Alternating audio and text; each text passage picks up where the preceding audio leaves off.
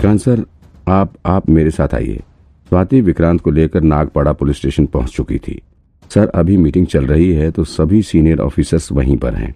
आकाश sir भी वहीं पर हैं। तो अभी यहाँ बेस्ट टाइम है। इसके बाद स्वाति विक्रांत को लेकर इंटेरोगेशन रूम के पास पहुँच गई। फिर स्वाति ने अंदर जाकर वहाँ पर मौजूद गार्ड्स के कान में कुछ कहा, जिसके बाद वहाँ मौजूद दोनों गार्ड्स तुरंत कमरे से बाहर निकल गए।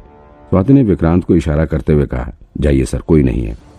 बट थोड़ा जल्दी कीजिएगा। मीटिंग के पहले कर लीजिए, वरना दिक्कत हो जाएगी। हम्म। विक्रांत ने अपना सिर हिलाते हुए कहा और फिर तुरंत इंटेरोगेशन रूम के भीतर चला गया। वहाँ पर मोहनी अकेले एक चेयर पर बैठी थी।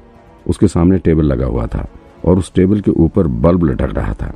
हालाँकि ये बल्ब इस वक्त जल नहीं रहा था, बल्कि इस कमरे में लगे वेंटिलेटर से हल्का हल्का उजाला आ रहा था। मोहनी टेबल पर अपना सिर रखकर बैठी हुई थी। इस वक्त उसका चेहरा बालों से ढका हुआ था। उसने साड़ी पहन रखी थी जो कि देखने में ही बेहद कीमती लग रही थी। विक्रांत ने उसके करीब पहुंचकर जैसे ही खुद के बैठने के लिए लकड़ी की कुर्सी को पीछे खींचा, तुरंत ही मोहनी अपना सिर ऊपर करके बैठ गई। अब जाकर विक्रांत ने मोहनी का चेहरा देखा। वो देखने में काफ़ी खूबसूरत लग रही थी। हालाँकि पिछली रात वो सो नहीं पाई थी। ऐसे में उसके चेहरे पर थकान का असर साफ़ नज़र आ रहा था। विक्रांत को देखकर मोहनी ने अपनी आँखें मींचते हुए कहा, क्या हुआ? अब क्या पूछना है आप लोगों को? बार बार वही सवाल कर रहे हैं आप लोग। मैं बता चुकी हूँ कि मैंने नहीं मारा है उन दोनों को। फिर भी आप लोग कब तक मुझे यहाँ बैठाए रखेंगे?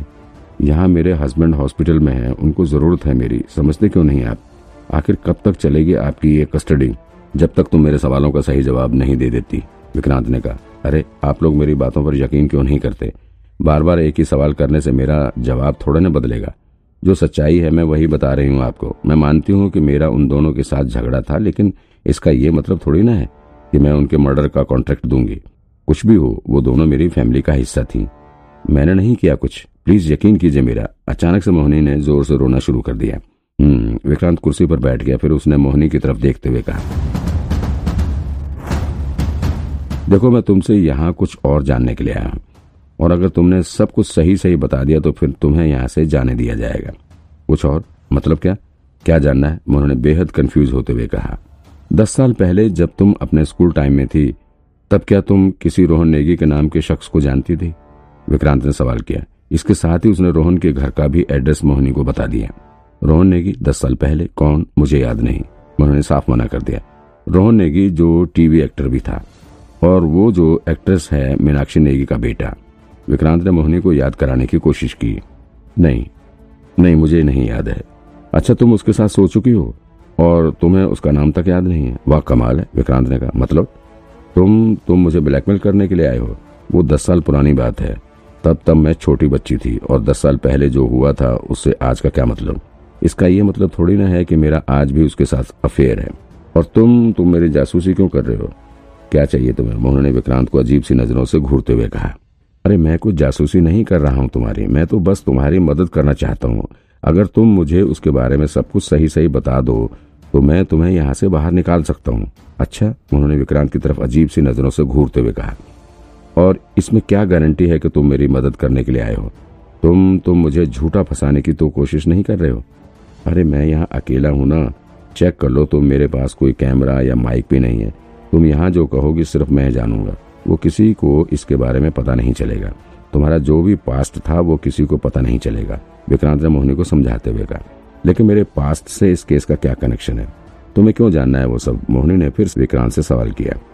अरे, सच बताऊँ तो मैं एक दूसरे केस पर काम कर रहा हूँ। उस केस के लिए तुमसे पूछताछ करनी है। लेकिन फिर तुम मेरी मदद कैसे करोगे? देखो, तुम्हारी शगुन और सलोनी से बिल्कुल नहीं बनती थी। ये बात पूरी दुनिया जानती है। और जिस आदमी ने उन दोनों बहनों को छत से धक्का दिया था, उसे लास्ट टाइम में ही मैं मिला था। और उसने मुझे तुम्हारी फ़ोटो दिखाई थी। तो टेक्निकली तुम जेल में रहना या जेल से बाहर जाना है? ये अब मेरे हाथ में है। अब देखो, तुम्हारे पास ज़्यादा टाइम नहीं है। दस मिनट में मुझे यहाँ से निकलना है। अब सोच लो तुम, मुझे सब कुछ सच सच बताकर बाहर निकलना है या फिर यहीं जेल में सड़ना है? ये लोग डबल मर्डर केस का चार्ज लगाने वाले हैं तुम पर। पूरी ज़िंदगी इसी कमरे में निकल जाएगी। सोच लो, जो करना है जल्दी करो। अच्छा अच्छा बताती हूँ मैं। मोहन ने जवाब दिया, मैं मिली हूँ रोहनेगी से, लेकिन सच कहूँ तो मुझे उसका नाम नहीं याद था और ज़्यादा मिली भी नहीं थी। एक दो बार उसके साथ घर पर भी गई थी उसके। वहाँ हम कई बार साथ में सोए भी थे, लेकिन बाद में वो अचानक से गायब हो गया। और फिर मैंने उसका फ़ोन भी ट्राई किया, लेकिन लेकिन कुछ पता नहीं चल सका। लेकिन रोहन से ज़्यादा मैं उसके भाई के साथ सोई हूँ। क्या? ये सुनकर विक्रांत के होश उड़ गया। क्या कहा तुमने उसका भाई? मतलब अंकित। अंकित तलवार। हाँ अंकित तलवार। उसे तो मैं कभी नहीं भूल सकती। हम दोनों एक साल तक रिलेशन में रहे। अंकित और मैं एक दूसरे को लाइक करते थे। उन्होंने जवाब दिया, लेकिन तब मैं बच्ची थी और उसका आज से कोई कनेक्शन नहीं है। तब मैं सिर्फ़ सत्रह साल की थी। अच्छा तो तुम और अंकित रिलेशनशिप में रह चुके हो। अच्छा तो तुम लोग मिले कैसे? विक्रांत के रोंगटे खड़े हो चुके थे। उसने बेहद उत्सुकता से सवाल किया। देखो, मेरा स्कूल अंकित के बंगले के पास ही था और मैं तब एक मिडिल क्लास फैमिली से थी और मुझे बड़े घर देखने का बड़ा शौक था। तो स्कूल टाइम से निकलने के बाद मैं अक्सर अंकित के गार्डन में घूमने चली जाती थी। वहाँ पर अंकित बैठकर कार्विंग का काम किया करता था। मेरा भी कार्विंग में इंटरेस्ट था तो मैं भी अक्सर वहाँ जाने लगी। वहीं मेरी दोस्ती अंकित से हुई थी। फिर अंकित मुझे अपने घर के अंदर भी ले जाता था। अक्सर मैं उसके साथ उसके घर में जाती थी, और जब कोई नहीं होता था, तब हम दोनों के बीच सेक्स भी होता था। ओ तो तुम रोहन नेगी से कैसे मिली? विक्रांत आगे की बात जानने के लिए काफ़ी उत्सुक हो रहा था। उसे पता था कि टीना के मर्डर के पीछे मोहनी ही सबसे बड़ा मोटिव हो सकती है। रोहन हाँ वो एक दिन मैं और अंकित उसके घर में अकेले थे। अंकित मुझे अपना पूरा घर दिखा रहा था। फिर वो मुझे अपने भाई के कमरे में भी ले गया। वहाँ पर रोहन की फ़ोटो लगी हुई थी। तो फिर मैंने अंकित से पूछ लिया कि ये कौन है? तो उसने बताया कि ये उसके भाई रोहन की तस्वीर है।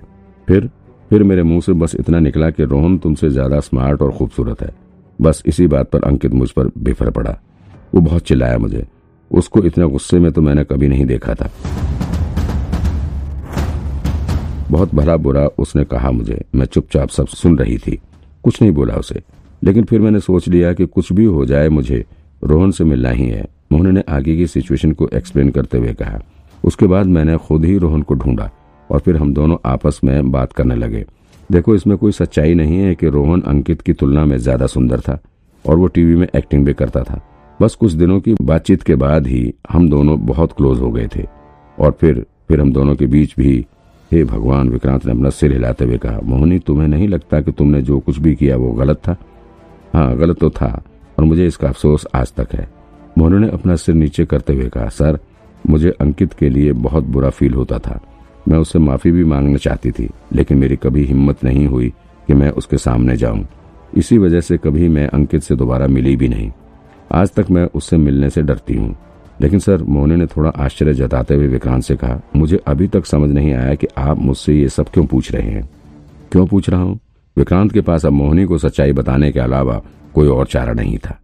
एक दिन जब तुम रोहन के साथ बिस्तर में थी, तब उसी दिन रोहन की गर्लफ्रेंड का इसके अपार्टमेंट में मर्डर हो गया था। और फिर उसके मर्डर के झूठे इल्ज़ाम में रोहन नेगी पिछले दस साल से जेल में पड़ा, सड़ रहा है।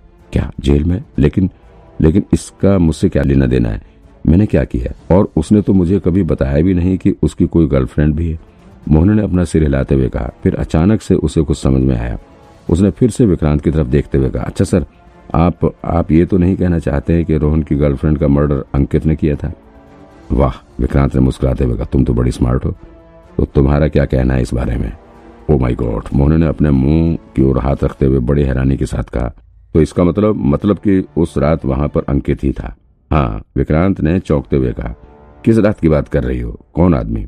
वो मेरी रोहन के साथ आखिरी रात थी, उसके बाद हम कभी नहीं मिले। मोहन ने दोबारा से याद करते हुए कहा, उस दिन रोहन मुझे पहले फ़िल्म स्टूडियो लेकर गया था और फिर उसके बाद हम उसके घर गए थे। रोहन के घर पर कोई नहीं था। उसने बताया कि उसका भाई अंकित बिज़नेस के किसी काम के चक्कर में शहर से बाहर गया हुआ था और वो रात में जल्दी नहीं लौटेगा। फिर हम दोनों रोहन के कमरे में एक साथ सोए हुए थे। हम लोग अभी आपस में सब कर ही रहे थे कि मुझे खिड़की पर किसी की परछाई दिखाई पड़ी। वहाँ मुझे लगा कि कोई है। मैंने रोहन से इस बारे में कहा भी था, लेकिन उसने कहा कि बस तुम्हें वहम हो रहा है। लेकिन लेकिन उस रात वहाँ पर ज़रूर कोई था, और अब मुझे यकीन है कि वो अंकित ही था। उसने हमें देख लिया था।